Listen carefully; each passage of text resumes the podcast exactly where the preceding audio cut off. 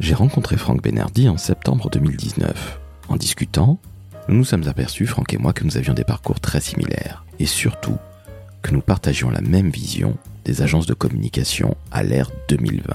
Alors, pour démarrer cette nouvelle année 2021 sur les chapeaux de roue, je vous propose une magnifique interview avec Franck, qui est aujourd'hui CEO de l'agence digitale Bigger Band. S'il n'y avait qu'un seul mot à retenir de son intervention, je dirais que c'est le mot valeur.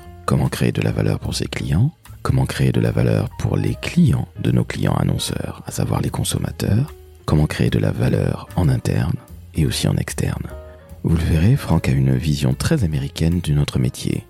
À la base, Franck n'était pas nécessairement un homme de communication, mais plutôt un homme de tech. Et je crois que justement sa vision est d'autant plus intéressante pour nous qui travaillons dans ce métier depuis une bonne dizaine, une bonne vingtaine ou une bonne trentaine d'années. Alors je vous laisse avec Franck et d'ici là, sachez que je suis ravi de vous retrouver en 2021 et je vous souhaite évidemment une très très belle année. Je suis Laurent François, le présentateur du décodeur de la communication et fondateur de l'agence Maverick.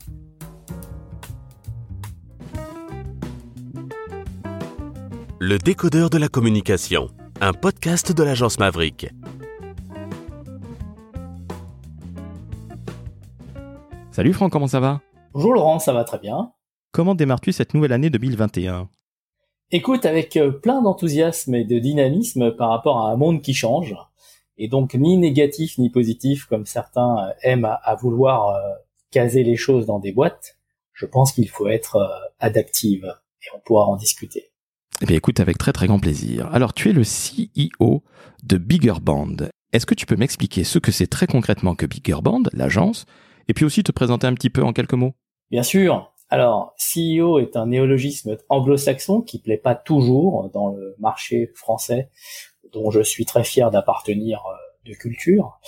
Euh, j'ai rejoint Bigger Band il y a deux ans en tant que business développement en new business pur.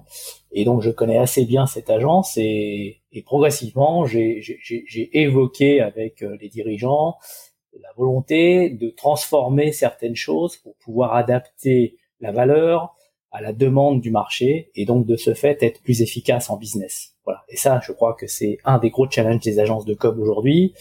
Euh, et pourquoi cela? Euh, Étant entendu de ma carrière de 25 ans d'âge, car j'ai un petit peu de cheveux blancs, euh, j'ai commencé très tôt aux États-Unis avec des startups tech dans les années 2000, les web agencies, les mobile tech, et j'ai très tôt travaillé aussi pour des venture capitalistes qui très très souvent sont on va dire ardemment euh, critiqué, mais qui contribue, à mon avis, à l'accélération de valeur pour des petites pépites qui des fois n'ont pas la possibilité d'éclore euh, sans cette aide, certes monétaire, mais pas seulement, qui leur permet d'accélérer leur accès au marché.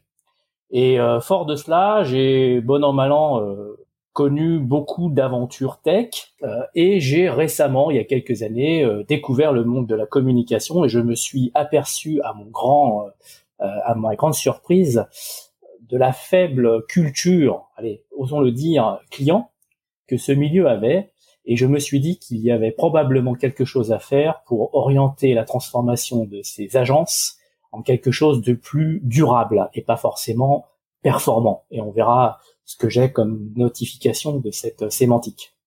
Quand tu dis qu'il y a une faible culture client, ça veut dire qu'il y a une faible culture business, service. Qu'est-ce que c'est exactement que tu as en tête? Parce que c'est la première fois que j'entends ça dans, en 20 ans de métier, donc je suis plus que curieux et intéressé. Oui, c'est vrai, et avec beaucoup d'humilité, j'aborde ça. Je, je viens pas de la com, euh, donc c'est pour ça que j'aime euh, j'aime à, à, mettre un petit peu un, pavé dans la mare. Euh, mais en toute humilité, parce que tout le monde dira, ben si, bien sûr, tout le monde pense le client, tout le monde pense client, tout le monde aime les clients. Mais en fait, euh, euh, c'est oui et non. Euh, on s'intéresse beaucoup à la culture du brief hein, dans les agences de com. Est-ce qu'on a un brief? Est-ce qu'on a un brief? Est-ce qu'on a un brief? Très souvent, on n'en a pas d'ailleurs, euh, ce qui est un autre problème. Mais on s'intéresse peu aussi à la qualification du vrai besoin finalement. Et trop souvent, on fait de la com pour de la com. C'est comme ça que ça a été perçu. C'est comme ça que je l'ai vu à mon arrivée dans ce marché. Et donc, la première chose qu'on demande à un client, c'est quel est votre budget au lieu de quel est votre besoin. Et moi, ça m'a tout de suite interloqué parce que c'est quelque chose que j'ai jamais, on va dire, euh, euh, compris dans le marché des startups tech euh, que, j'ai évoqué précédemment. Et je me suis posé la question pourquoi on en était là? Et après, je me suis aussi aperçu, après une petite étude de, de marché, que très peu d'agences de, com finalement, on va dire, avaient, avaient beaucoup de, de valeur ajoutée, euh, osons le dire, et était très souvent perçu comme ce qu'ils appellent s'appelaient des, des pure players. Mais pour moi, un pure player, c'est quoi hein? C'est quelqu'un qui a une compétence peut-être, mais est-ce qu'il crée de la valeur? Et ça, c'est des choses euh, qu'il faut vraiment aborder avec humilité toujours, mais avec sincérité et authenticité. Euh, le monde des agences de com a changé. Le digital, il y a, il a été pour beaucoup de choses. Et on fait plus de la com juste pour de la com. On fait de la com au service d'un client il faut oser le dire, mais surtout au service des clients de nos clients. Et ça, c'est une démarche intellectuelle qui est très start-upper, que j'ai appris effectivement aux États-Unis, et qui est, plutôt que de vendre quelque chose, essayons de comprendre le besoin. Et comprendre le besoin, c'est pas d'écouter les gens, c'est de se projeter à la place des clients de nos clients pour comprendre mieux pourquoi nos clients ont du mal à engager leur audience et de ce fait d'adapter des solutions ou des expériences, c'est très à la mode, à travers le digital pour pouvoir mieux être en symbiose avec la réalité des marchés, des demandes. Et c'est ça, je pense, le challenge de beaucoup d'agences de com. Et c'est en ce sens que j'ai voulu rejoindre euh, Bigger Band dans cette qualité de CEO et non pas simplement de vendeur, pour pouvoir transformer cette euh, culture d'approche marché en culture client. Voilà. Osons, osons, osons les mots. Alors si j'ai bien compris, tu parles aux clients des clients. Je vais essayer de traduire les choses. Tu vas avoir une marque, X, Y ou Z, et tu lui demandes quel est son besoin ou quels sont ses besoins. Et surtout, tu vas lui demander qui sont ses clients. C'est bien ça, essayer de comprendre les choses pour pouvoir mettre en place un système de communication ou des messages ou un ensemble de choses qui, euh, puissent faire mouche, c'est ça? C'est ça, c'est ça. Et quels sont, euh, on va dire, ses clients?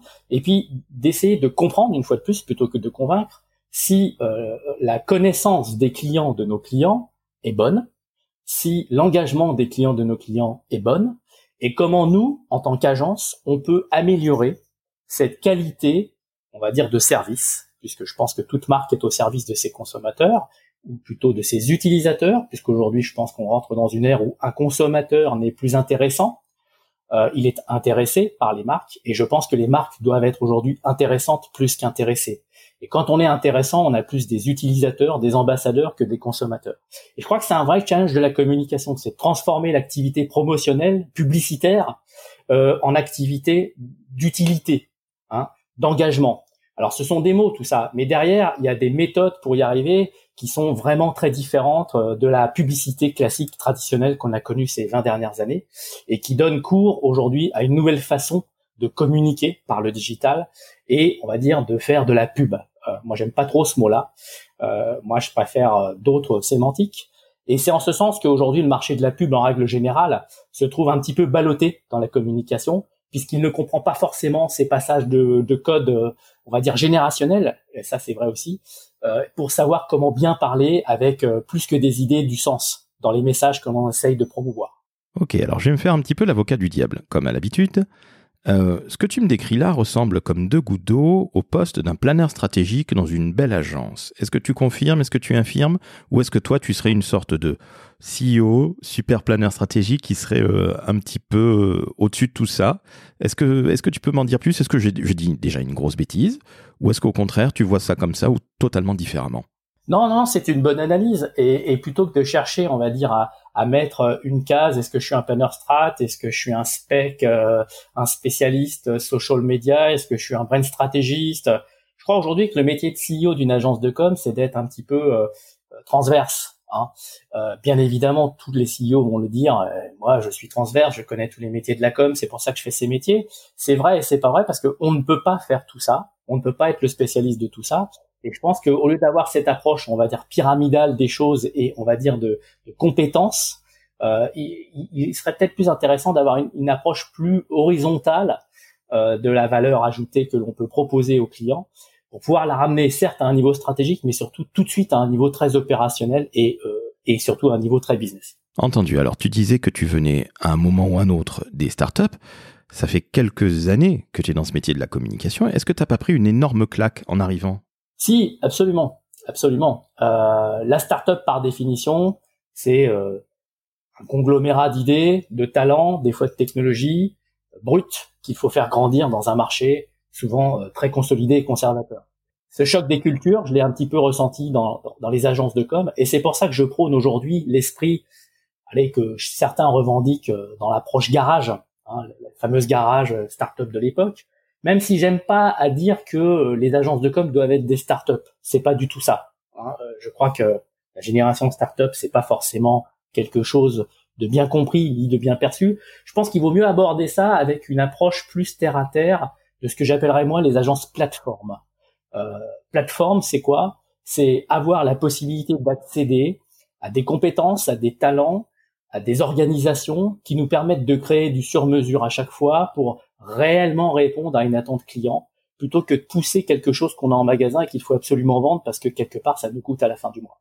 Et je crois que ça, c'est une vraie différenciation entre l'approche de la compréhension et de l'approche de la conviction euh, que souvent les commerciaux euh, doivent faire face quand ils sont en mode chasse, c'est-à-dire ils cherchent du business, alors qu'en fait il faut chercher des besoins, des problématiques, et essayer de construire sur mesure des solutions qui sont parfois pas celles qu'on a chez nous. Et il faut à, ce moment-là savoir les créer, les trouver, les identifier et les faire travailler ensemble. Je crois que c'est le maillage des compétences internes et externe qui aujourd'hui fait la force d'une agence. Et, dans ce sens, cette façon d'organiser, on va dire, une réponse ne peut être qu'à l'échelle très humaine. Et donc, les micro-agences, pour moi, sont le futur. Je me refais l'avocat du diable, parce que ton message est extrêmement intéressant. Tu es en train de me dire qu'aujourd'hui, une agence de communication ne doit pas avoir tout le monde, toutes les compétences en son sein salarié. Tu es en train de me dire que finalement, tu peux aller chercher des compétences à droite à gauche avec des freelances. Est-ce que tu penses qu'aujourd'hui, nos clients, que sont les directeurs de la communication, du marketing ou même les directions générales, hein, peu importe, est-ce que tu crois que nos clients sont en mesure de comprendre qu'il y a un véritable bouleversement aujourd'hui dans notre secteur? Alors, ça aussi, c'est intéressant parce que je suis d'une approche curieuse, candide parfois, naïve, très souvent. Et j'entends à cultiver ça. Pourquoi? Parce que on a souvent dans les agences de com la fameuse réflexion les clients comprennent rien, euh, nous on est les meilleurs, de toute façon ça sert à rien de leur expliquer. Je galvaude un peu, mais ce nombrilisme est un petit peu euh, est un petit peu euh, symptomatique du monde des agences de com. Je dirais même des fois par nécessité. le génie n'appartient qu'à des gens ambitieux, pas de souci là-dessus.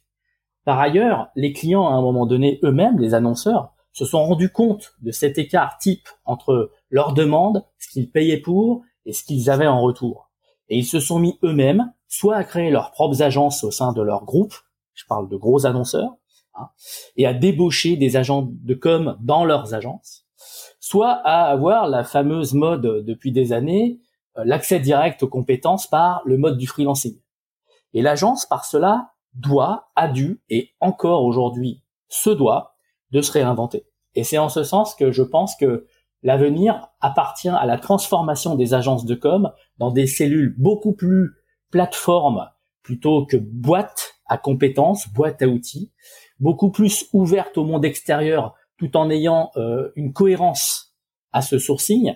L'idée n'est pas de faire du body shopping in China, désolé pour mes amis chinois, mais plutôt de la création de valeur euh, évolutive, adaptive, comme je disais tout à l'heure, collaborative adaptation, euh, dans ce sens que chaque client aura un besoin différent et nous ne pouvons y prétendre l'avoir de même manière pour chacun avec les mêmes ressources. Comment piloter des ressources internes, comment piloter des ressources externes, je crois que c'est le challenge d'un CEO d'une agence de com aujourd'hui. Le chef d'orchestre, c'est ça? C'est le mot que je voulais que tu me dises, et j'en suis très heureux, parce qu'effectivement, moi j'appartiens aujourd'hui à cette génération qui pense qu'on n'est pas les meilleurs, mais on doit piloter les meilleurs. Et c'est en ce sens que j'associe ça très bien au monde de la musique.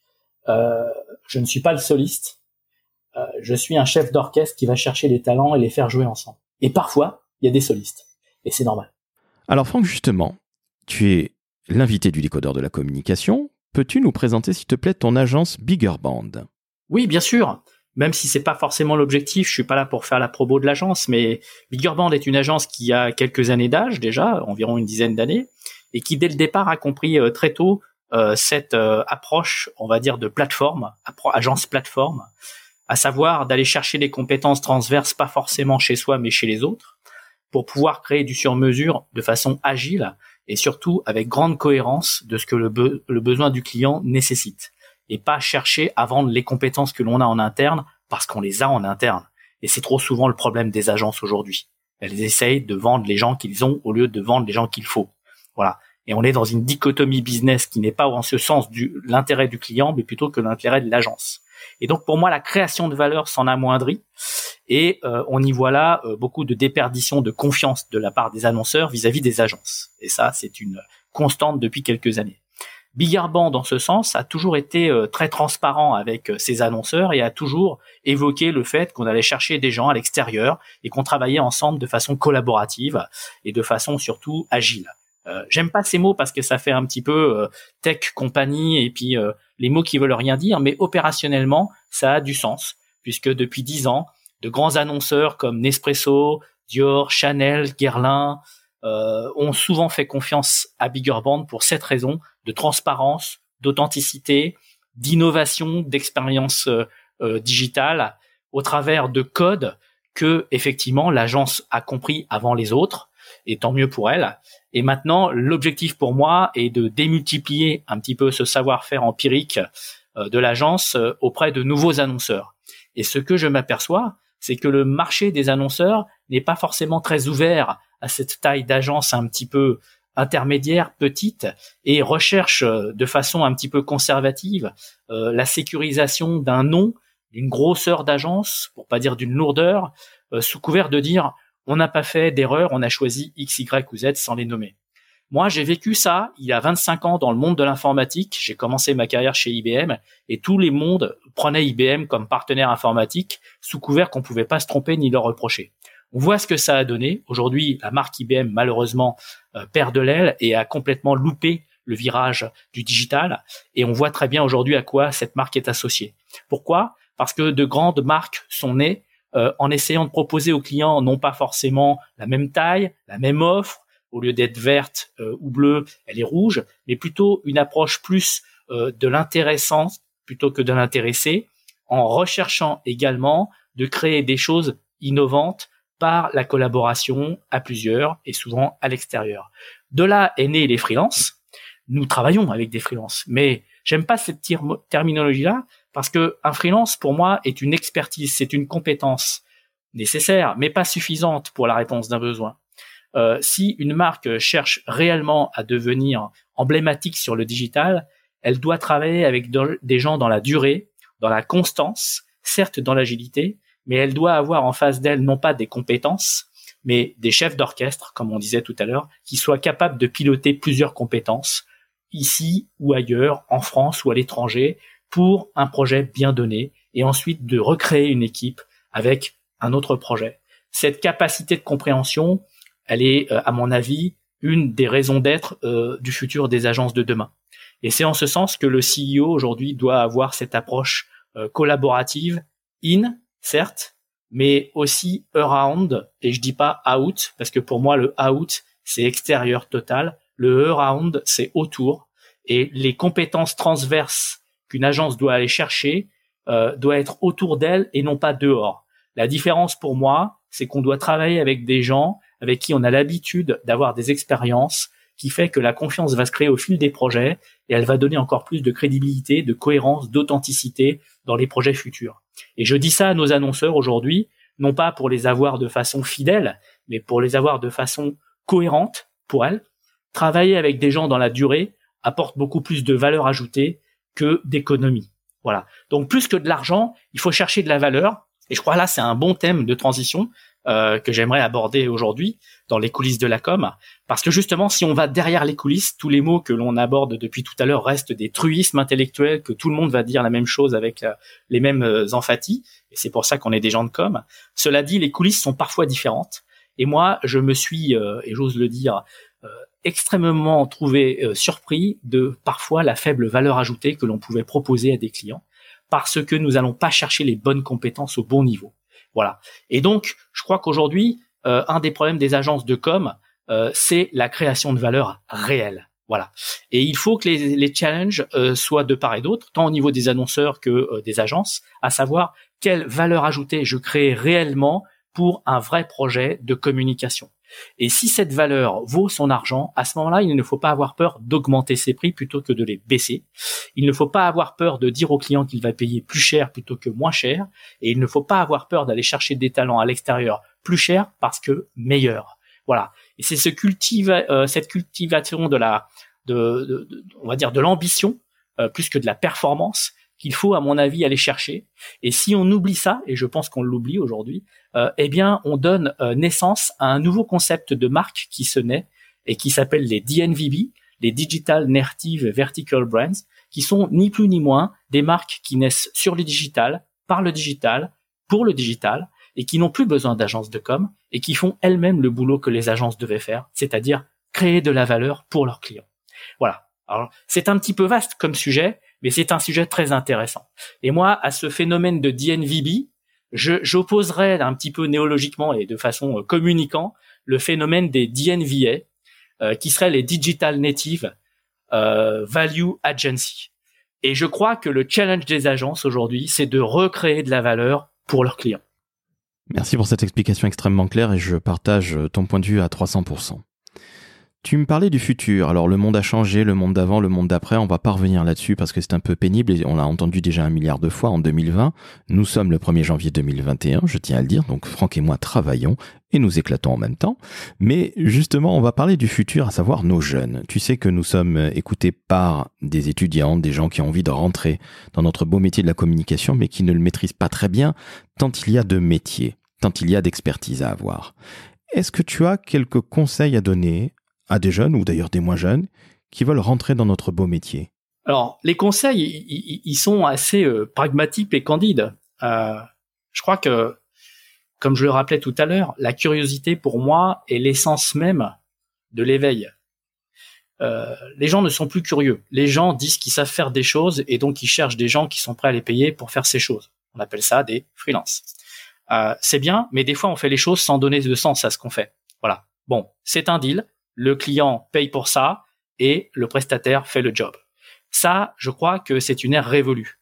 Il faut chercher des gens qui soient très curieux de nature, très ouverts d'esprit, qui savent se remettre en cause en permanence sans avoir un problème avec ça, et qui ne cherchent pas à devenir des experts, parce que pour moi c'est un mot qui ne vaut pas dire grand chose en finale, hein, mais euh, plutôt des créateurs de valeur. Voilà. Et selon leur propension naturelle à vouloir faire des choses plus créatives, techniques, organisationnelles ou commerciales, ils vont s'orienter dans les métiers de la communication à des niveaux différents. Voilà. Mais le lien commun doit être fondamentalement est-ce que je crée de la valeur pour un client, pour mon agence, voire même pour moi-même?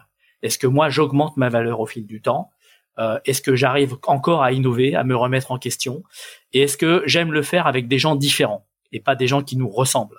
Parce qu'à ce moment-là, on est dans l'entre-soi, et je crois que c'est un, un, un, des vecteurs euh, très transparents du monde de la com, c'est l'entre-soi. Il faut sortir de ça, il faut oser sortir des terrains battus, et que les annonceurs n'aient pas, on va dire, peur d'aller choisir des petites agences, soi-disant.